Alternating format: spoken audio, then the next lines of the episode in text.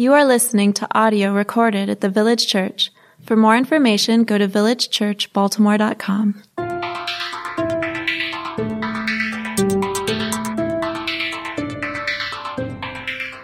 Minor Prophets is a collection of writings in the Bible. There's 12 books, and uh, these they, they are represented of, of, of 12 different prophets. And today we're talking about Zechariah, which is the second to last book. So we're almost done. We're almost finished with this series. If you are relatively new to reading the Bible, or if you maybe just never read the Minor Prophets before, uh, if you just avoid reading passages kind of like that, you might be sort of confused by Zechariah because uh, Zechariah is a little bit strange to modern readers. Uh, you might do a few double takes while reading it, and you might go, "Is this the Bible? Like this sounds? It doesn't sound like the Bible." Um, you know, a few weeks ago, I was reading through Zechariah with with Van Kim, my wife, and uh, she made the comment, "I feel like I'm in the uh, American Visionary Art Museum." And if you've never been there, it's in Fed Hill. Go check it out. Uh, the whole time, at least for me, when you're there you're always asking, what in the world is going on? Like, what is this thing? What does this mean? And I, I felt like that a little bit too when I was reading Zechariah. Um, there are all these visions and these oracles, and, and, and they have, there's talking about lampstands and angels and scrolls and horses and chariots. And, uh, but if you spend some time reading it, really dig into it, you'll see one common theme show up again over and over. And that is this idea that God wants to restore the world. God wants to restore the world. One of the major themes of the book is the restoration of God. And all of these visions and oracles that are going on, they center around this idea that God is in the process of restoring his creation. Um, so let's pray before we dive in. Father, we thank you so much um, for this opportunity to read and to learn about you and your plan of restoration through this book of Zechariah. May you speak through my words. May you open up the eyes of our hearts that we may receive and understand um, what you want to reveal to us today. God, we also want to pray for our country um, and some of the things that happened this weekend. Uh, we pray um, that you would bring healing. We recognize that our country is broken and divided and hateful and afraid and proud. Um, we pray that you would heal us with the power of your gospel. We pray that you would bring restoration through your church. And I pray this all in Jesus' name. Amen. There's this video I watched uh, on YouTube recently, and it's entitled Little Boy Tries to Pick Up Tennis Balls. And if you ever get the chance, look it up. Little Boy Tries to Pick Up Tennis Balls. It's pretty hilarious. There's this kid, and he has this uh, cylindrical tennis ball container, and there's a bunch of tennis balls on the ground and he, he goes around and he picks one up and he sticks it in his container and he goes to pick another one up but he, he lowers his container like this so this one falls out and he does this over and over for, for about a minute or so and uh, he makes zero progress because he puts one in and falls out puts one in and falls out and, um, and I, I was just thinking about that and i was thinking that's like my life i feel like that all the time um, i feel like i'm doing one thing and then I'm back at square one. I'm doing it again. I'm back at square one. I don't know if you relate to that. I mean, there's plenty of examples I can think of. One simple example is eating. Okay, I eat, and I do random things, and I grow hungry, and so I have to eat again, and I do random things, I grow hungry, and I have to eat again. Or, or sleeping, we do that. We sleep, we rejuvenate, and then we do random things, we grow tired, so we have to sleep again, and then we go through random things, and we, we sleep again, and, or we make money, and then we do random things, and then we realize we don't have as much money, and so we have to make more money, and then we realize we don't have as much money. And so we go through this process in, all, in almost all aspects of life. It's this never ending cycle. And, uh, and I want to ask, why do we do stuff like that? Why do we do stuff like that? I think it's because we all long for restoration.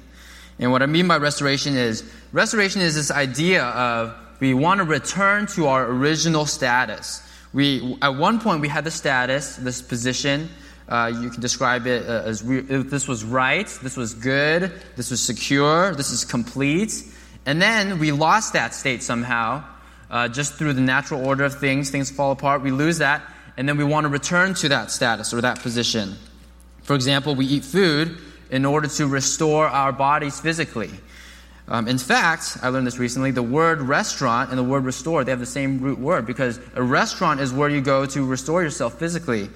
And, um, and why do we go to the doctor? We want to be medically restored. Why do we go to psychiatrists or counseling? We want to be psychologically restored. Why do we uh, go to home improvement stores or why do we do chores? We want our houses to be structurally or aesthetically restored. We're always trying to do things to restore things. Um, but things naturally fall apart. And so what happens is uh, the, the, human body, it does not become naturally more and more full. It becomes naturally more and more hungry. So you have to do things so that it becomes full again. And the, the kitchen floor does not naturally become more and more clean. It becomes naturally more and more dirty. So you have to do things to make it clean. You know, your hair does not naturally become more and more neat. It becomes more and more unkempt. So you have to get haircuts and things like that. Right? And so, so this is what we do. We go about our lives and then uh, we fall apart, and then we sense that things are falling apart, so we do things to make things more orderly and more put together and more neat and more complete, and then we go about our lives again, and then things fall apart again, and then we realize that, and so we go through this process of making things more orderly, and whatever it is, it's eating or getting a haircut or doing chores or making money, eating a snack. You know, we do all these things over and over, and we're going through this process continually of these mini restorations. And uh, however, there, there, are many restorations because none of them bring complete permanent restoration. All of them are, all of these things we do are temporary. In other words, we restore these things and they fall apart and we have to restore them again. So what is the point? It's just like this little kid with the tennis balls, right? We do these things and then they fall apart and we have to do these things again. Or, or in some of us, I want to suggest we engage with this at a bigger level, an even larger level, uh, for example, some of us, we want to protect the environment. And so we go through these restor- restoration processes over and over again where we pick up trash, we recycle, we compost, we do all these things. Sometimes we pick up other people's trash, and, and, but then things keep building up, and sometimes it seems like it never ends. But we want to engage in this restoration process. Or some of us, maybe it's at a, a geopolitical, social level, where there are things we notice that we think are wrong in society and we feel that they are unrestored. So we engage somehow to make things restored. Maybe it's voting, maybe it's getting involved in town halls or uh, PTA meetings at school, or maybe it's uh, raising awareness over social media or on the streets or whatever. We do these things because we long for restoration. And sometimes when you're involved in these things long enough, you might start to wonder is there a point to all of this? Does this matter? I feel like I'm just doing the same things over and over again but it seems like I'm getting nothing done. There's zero progress. I want to suggest that all of these things that we do are attempts to mimic God's restoration. All of these things that we do are attempts to mimic God's restoration. In fact, all the reason why we do all these things is because there is this deep ingrained longing inside us for God's restoration. We long for, we desire this ultimate restoration that only God provide. Our lives are so oriented that we long for this so much that we do these things to glimpse that, to get these little mini glimpses of that restoration, to get us closer to that final restoration, the final resting place. And in Zechariah, God paints a picture of what this final restoration looks like. And it isn't temporary, like our attempts at restoration. It's permanent, it's complete, and it's perfect. So throughout this book, God is giving Zechariah these glimpses into what he's doing, and he's sort of weaving this great tapestry. And it's a little bit confusing because it seems like he's doing things not in chronological order and a little bit all over the place. Uh, but he's painting this picture of a permanent, complete, perfect restoration. And today we'll be exploring that tapestry. What does God's restoration look like? What is this thing that we are actually aiming and headed towards? So we're going to read through Zechariah, and as we do this, I want to highlight three big dimensions of restoration, and these things are sort of overlaid and spread out throughout the whole book. But I'm going to mention three things. This is what restoration looks like. Number one, God will be king. Number two, people will be secure. And number three, sin will be defeated. So those are the big three things that we'll be talking about. So number one, God will be king. So I want to encourage you to try to put yourselves in the shoes of Zechariah's audience. Um, so this is, uh, just to give some context, hundreds of years before Zechariah stepped on the scene, God had established himself for, uh, established for himself a people, the Israelites.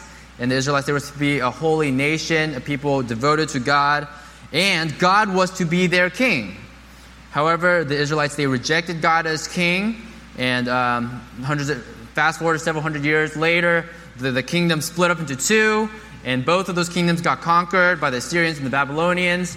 And in, Jerusalem, their hometown, their, their, their place where they were supposed to gather, was decimated. Um, and so, put yourself in the shoes of this people. Um, and Zechariah, just to give you some, some more context, Zechariah, he was among a few people who the Persians came, and they actually, the Persians allowed some of these Israelites to return to their homeland. And Zechariah was one of these people. So they return to their homeland, but they see Jerusalem and it's totally destroyed. Okay? So here, God talking to you, uh, and you're just Zechariah's cronies. Zechariah 9, 9 to 13. Rejoice greatly, O daughter of Zion. And just give you some more context Zion is synonymous with Jerusalem uh, in the Bible. Shout aloud, O daughter of Jerusalem, behold, your king is coming to you. Righteous and having salvation is he, humble and mounted on a donkey, on a colt, the foal of a donkey. And so, uh, just to interrupt myself, God is saying, Your king is coming, and this isn't any king, this is a righteous and humble king, in contrast to many of the, the Israelite kings of old who did bad things. And this king will bring salvation, and, and fast forward several hundred years, this actually is fulfilled later when Jesus rides on a donkey into Jerusalem the week before he's crucified. Uh, Jesus the King. He also did the same thing, humble amounts on donkey. So I'll, I'll continue reading verse 10.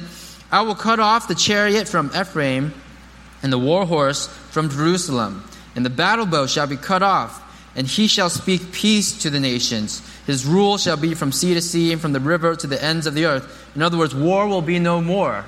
You won't need things like bows and arrows anymore. The king will bring peace, the land will be large and prosperous. Verse 11 And as for you also, because of the blood of my covenant with you, I will set your prisoners free from the waterless pit. Return to your stronghold, O prisoners of hope. Today I declare that I will restore to you double.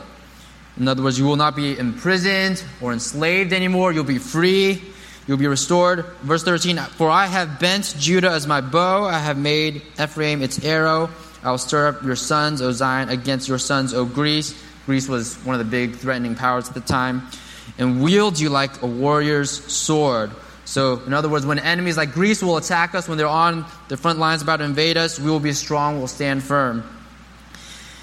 And so, this is a king that Zechariah talks about who will bring righteousness, peace, freedom, and power. And this is the king that the Israelites they've been longing for. This is the king who will bring restoration. And who is this king? Uh, God makes this very clear in Zechariah 14 9. And the Lord will be king over all the earth. On that day, the Lord will be one, and his name one. And so, Jerusalem, the nation of Israel, right now, they're very divided, not unified, destroyed. And God is saying, We will be one, and I will be your king. In this future restoration, God will be the king over all the earth. And why is this fact important for restoration? What does God being king have, have to do with restoration? Because when God is not king over all the earth, that's when things are unrestored. That's when things fall apart. But when God is king over all the earth, that's when the process of restoration happens. When the world does not recognize God as her king, the world installs other things or other people as kings. And when other people or other things rule as king, things fall apart. Because those things, those people, they're never meant to be king. When other people rule, they do not rule with the goodness of God. And so instead of righteousness, there is sin. Instead of peace, there is conflict. Instead of freedom, there is slavery. Instead of power, there is powerlessness. And that's the natural order of things when God is not king. And so when the nation of Israel, God's holy nation, chose to reject God as their literal king and appoint a human king, things fell apart. And we likewise, when we choose to reject God as our literal king and we point other things or other people as our king, things also fall apart. And I want to just encourage you to ask yourself who or what do you sometimes make king of your heart? Some of us, we look to our parents or our loved ones as our king. Uh, meaning we give so much to these people, we give all these expectations to these people, we expect these people to meet our problems, to satisfy our needs. Some of us we look to an addiction uh, as our king. Maybe it's drugs or alcohol or video games or uh, pornography. We look to these things to meet these needs that we feel that we have. Um, some of us, we look to certain politicians or political parties or, or nonprofit organizations or social movements as our king, meaning we, we, we have this mentality if only this person was elected or if only this happened, the world will be a better place. And we, we put all of our eggs in this basket and we dedicate all of our lives to this effort. But the thing is, none of these things were meant to be king. None of these things have the ability to fix everything that is wrong in our lives, in our society, because none of these things can rule with the goodness of God. And when we install these things as our king, our lives fall apart. Um, earlier, we talked about how all of these, we do all of these little different things to try to enact or create restoration in our lives, and there are many uh, temporary versions of God's restoration. Well, the first step to a perfect, permanent restoration is to make God king of your life. That is the first step to, to, to come close to this permanent, complete restoration. In this life, we will all install various things to be king in our lives uh, at some point or another, and the Bible refers to these things as idols. Our ultimate allegiance in this life will go back and forth, you know, between God and these idols, and I think that's the way things work. That's the natural order of things. But Zechariah, he refers to a future, a future day of complete and perfect restoration, where idols will be no more, and when God will be king forever. This is Zechariah, Zechariah 13, 2. And on that day, declares the Lord of hosts, I will cut off the names of the idols from the land, so that they shall be remembered no more. And also I will remove from the land the prophets and the spirit of uncleanness one day, all of our idols, they'll be remembered no more, and God, the one true King, will rule over the whole earth. But, and this is sort of the tricky thing about Zechariah, throughout this book, he's talking about the future and he's also talking about the present. God, the one true King, is ruling even now. Yes, God will rule one day, but God has already started his rule in our hearts. It hasn't been complete yet, but the way God rules work right, God's rule is uh, the way it works right now is it starts in individual hearts, and over time it is expanding so that it will one day take over the whole earth.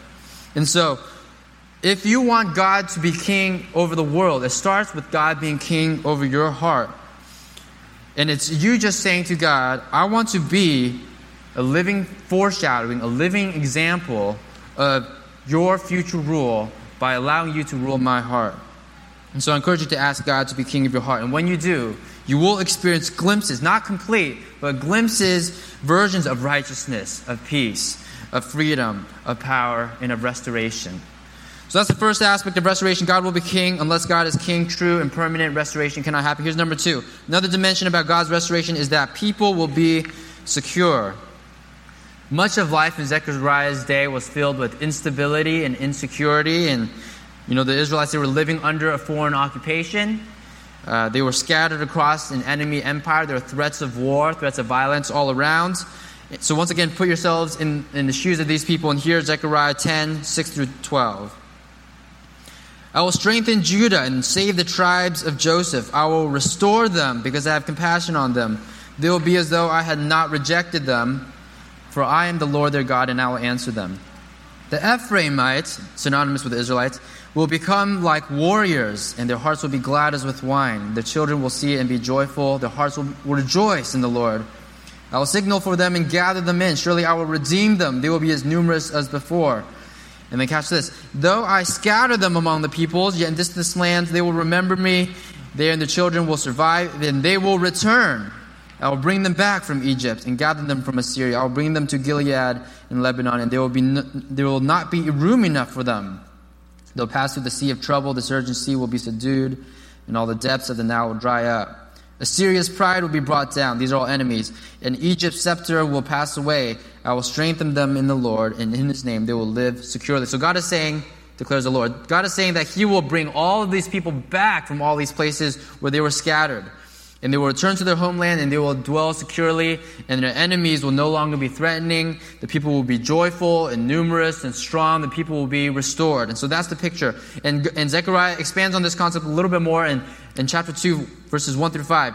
Then I looked up. This is one of the visions we talked about.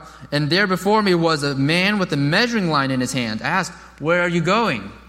He answered me, To measure Jerusalem, to find out how wide and how long it is.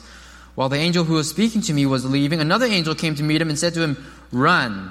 Tell that young man, Jerusalem will be a city without walls because of the great number of people and animals in it.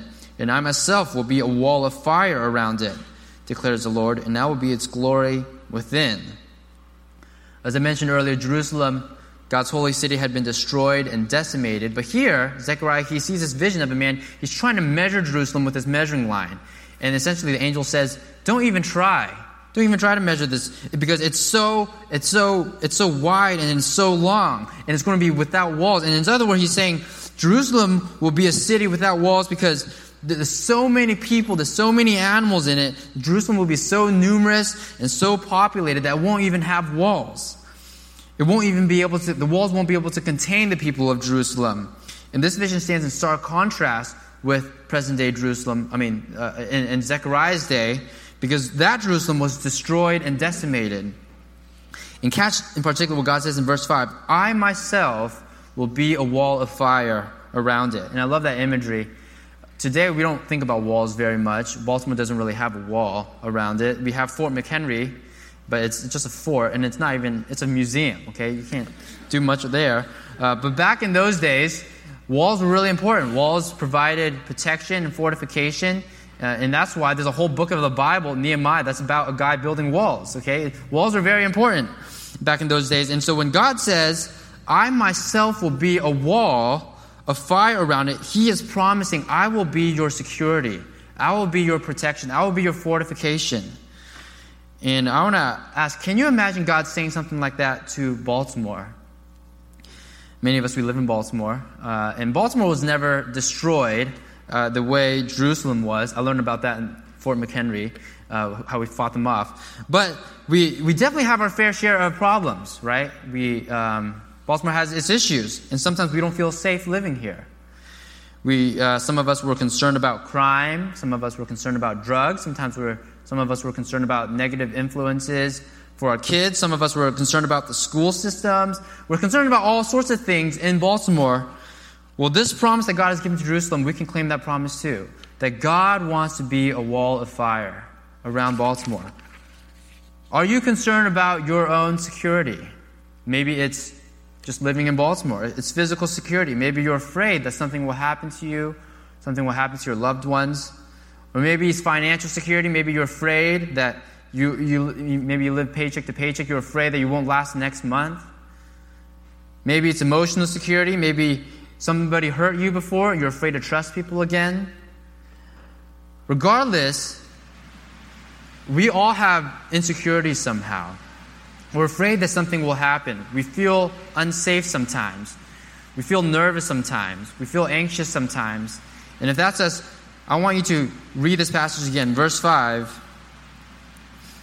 And I myself will be a wall of fire around it, declares the Lord, and I will be its glory within. Take that to God because God wants to be a wall of fire around you. God wants to bring restoration to you.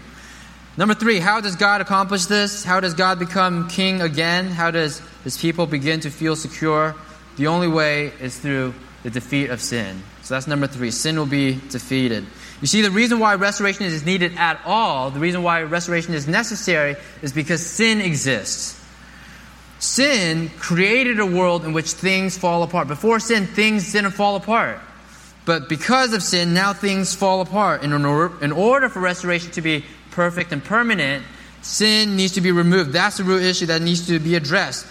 It would just be like our temporary attempts. If sin wasn't removed, and if God only addressed the consequences of sin, like suffering and pain and brokenness, if God only addressed that but not sin itself, then it would just be like our temporary attempts uh, of, of, of putting tennis balls in these containers and having them fall out again in order to achieve, in order to achieve an ultimate permanent restoration, God needs to deal with not just the consequences of sin, but with sin itself. And so there's this fascinating passage I love in Zechariah 3. And in this passage, God sees another vision about this high priest named Joshua. And in this passage, God makes clear how he's going to defeat sin.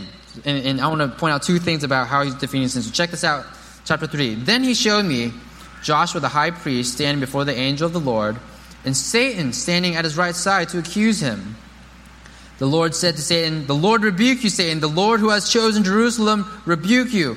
Is not the man a burning stick, a burning stick snatched from the fire?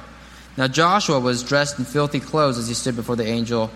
The angel said to those who were standing before him, Take off his filthy clothes.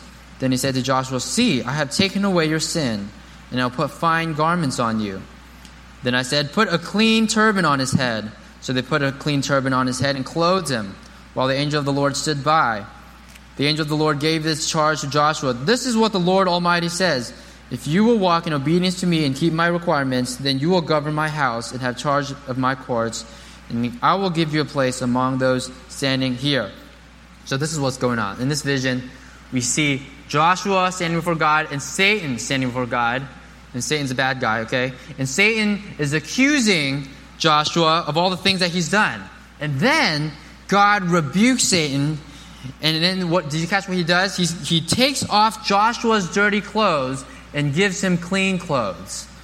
Okay? He removes, in other words, he removes the grounds of Satan's accusations. He takes away Joshua's sins so that Satan cannot accuse Joshua anymore. And so that's the first thing I want to point out about the way God removes sins. The sins that identify you no longer identify you, but they are taken away.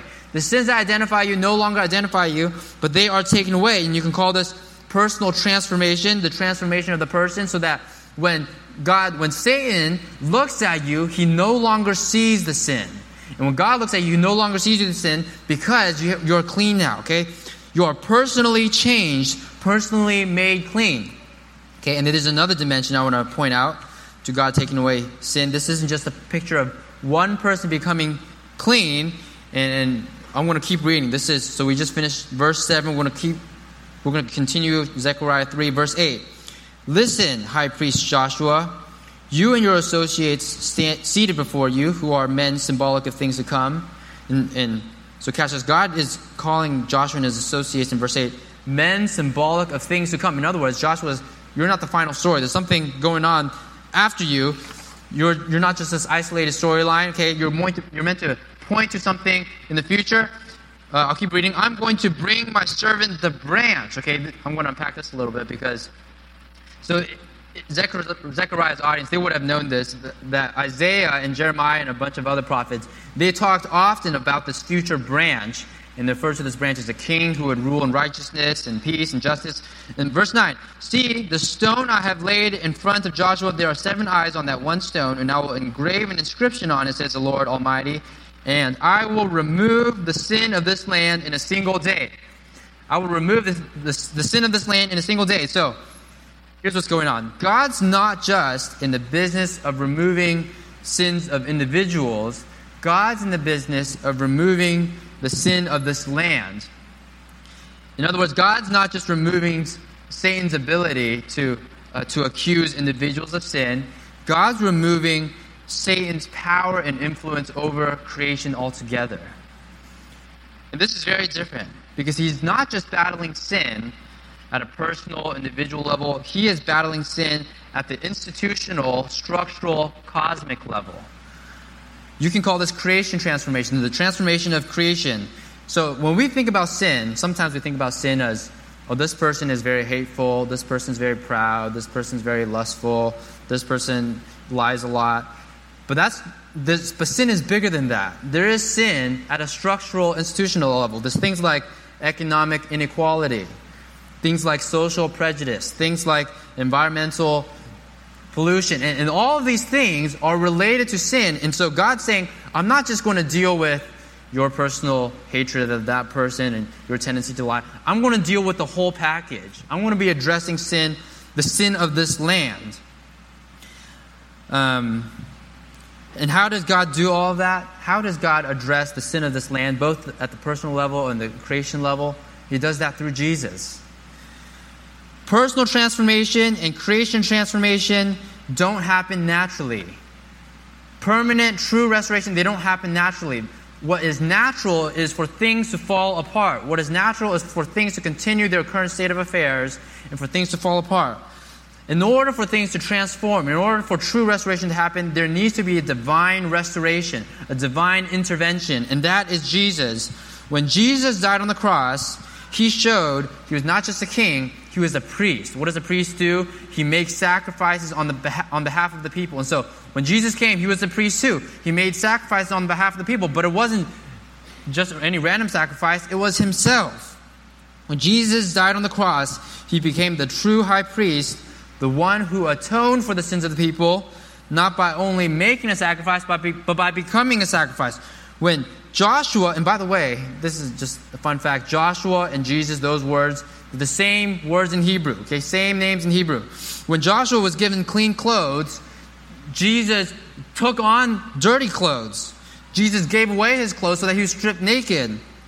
And when Joshua was given a clean turban, Jesus was given a crown of thorns. And so Joshua received cleanness, he received the removal of sin because Jesus took on that dirtiness and he took on that sin. And why did Jesus do that? In order to restore the world.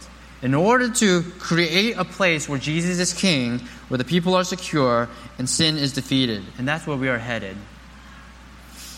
And then it's not all. After Jesus died, Jesus rose from the dead and he showed that death itself was defeated. In other words, there is a falling apartness, okay, in creation, in the world, and perhaps the purest form of this falling apartness, the most obvious form, the, the, the, the epitome of this falling apartness is that people die. And Jesus took even that away. And so when Jesus rose from the dead, he showed once and for all this falling apartness of reality, the way things go and how things fall apart and have to be restored again, that can be stopped because I rise from the dead.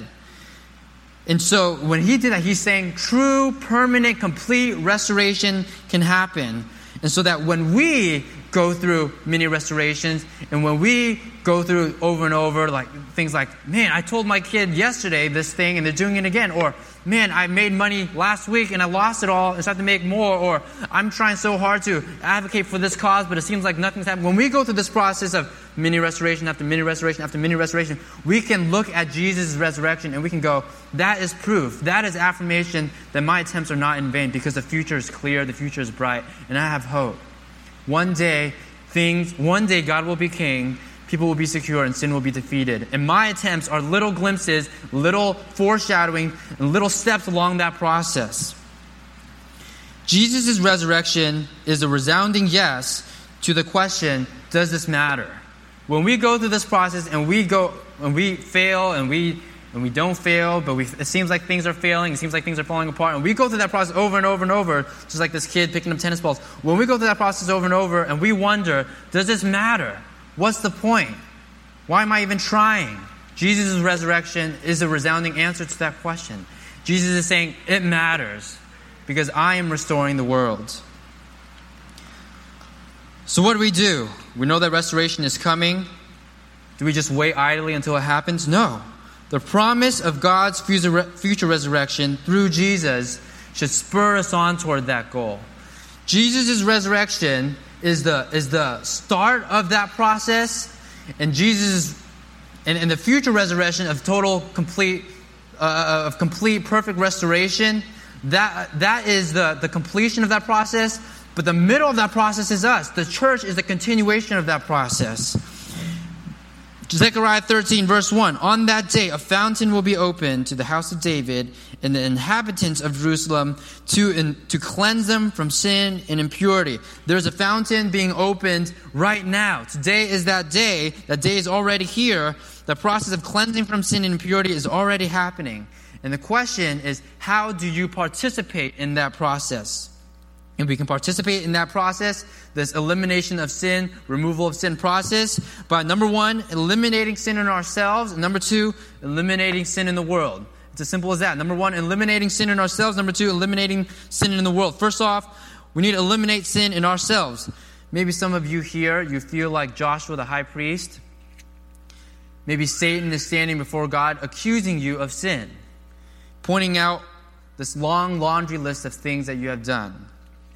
Maybe it's something you've done a long time ago and it, it just keeps you up at night. It, it gnaws at your conscience. Or maybe it's something you do right now.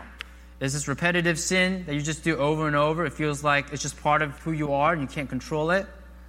Regardless, if that's you, you don't feel free from the sin, hear this God wants to make you clean. God wants to remove your dirty clothes and give you clean clothes. God wants to eliminate that sin.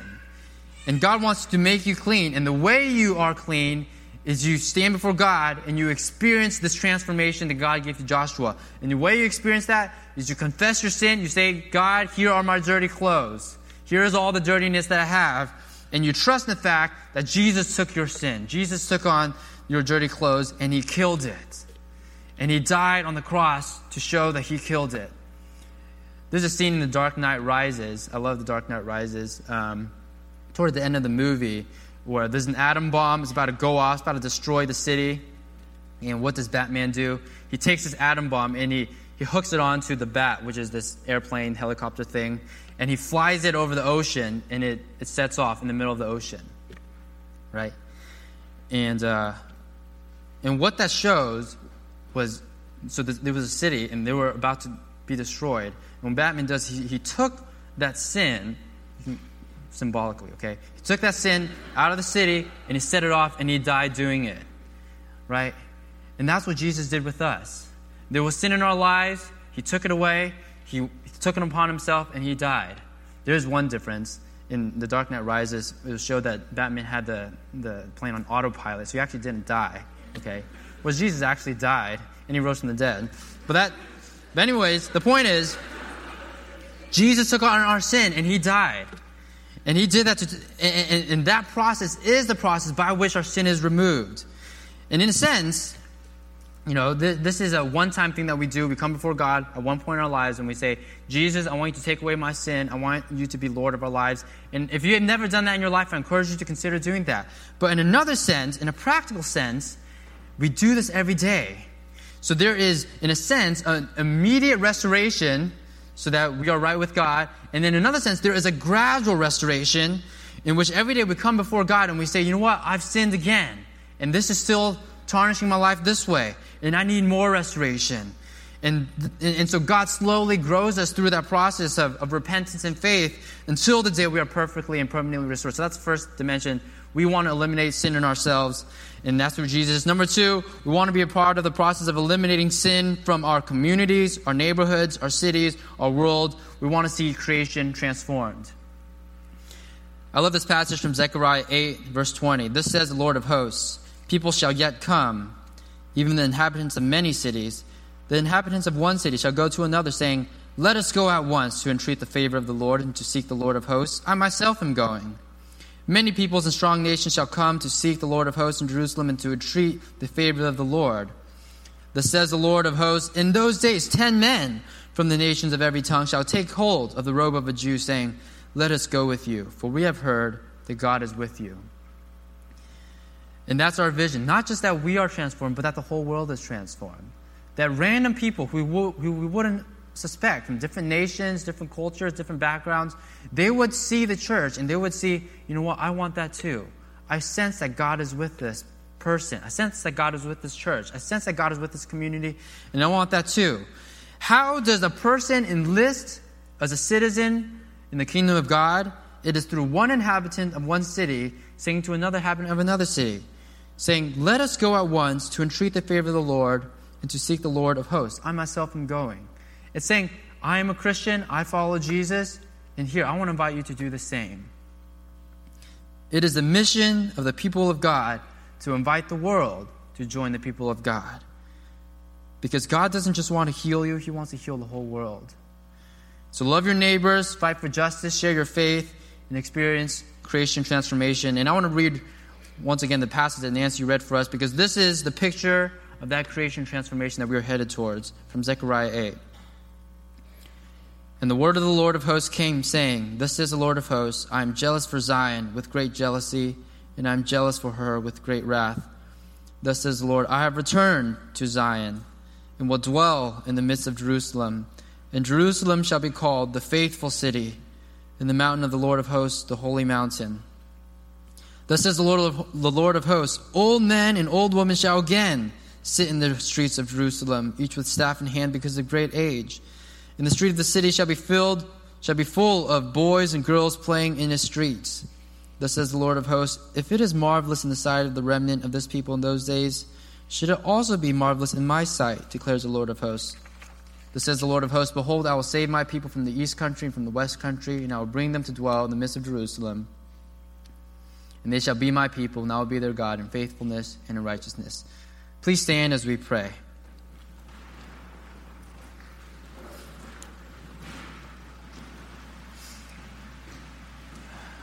Thank you, Jesus, for dying for our sins and for killing our sin once and for all.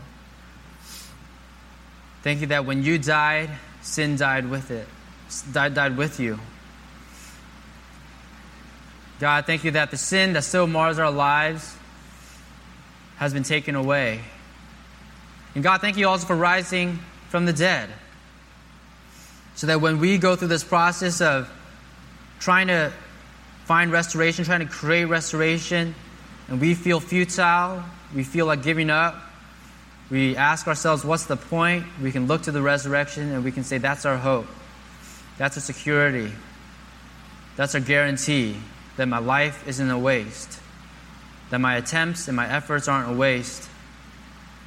That's how I know that true, complete, perfect, permanent restoration will, tap, will happen. God, I want to ask that you would heal us individually. God, some of us, we struggle with sin. Maybe it's a sin of our past, maybe it's a sin in our present. Maybe it's even the sin in our future. We're just constantly afraid that we will mess up. God, I pray that you would take that away. I pray that you would heal us and eliminate and remove that sin from our lives. And I pray that you would do it by reminding us of the power of the cross. And because Jesus died, we can be freed. We can be restored into right relationship with you. And God, I pray that you would heal the world, that you transform this world. God, we live in a community where hatred, runs rampant, where divisiveness runs rampant, where racism runs rampant, where inequality and discrimination runs rampant. And God, we need you. We need you to restore our world. God, there are so many people who long for restoration and they don't know where to find it. They long to see our school systems better. They long to see our cities safer. They long to see world peace. And they're trying so hard with all these initiatives and all these plans and all these talks and all these conferences to make the world better. God, I pray that you'd use us to help them open their eyes to see that you are the way to restore this world. Thank you that you are making the world a better place. And thank you that you're doing it through the church. I pray that you give us the eyes to see how we can be a part of that process. I pray this all in Jesus' name. Amen.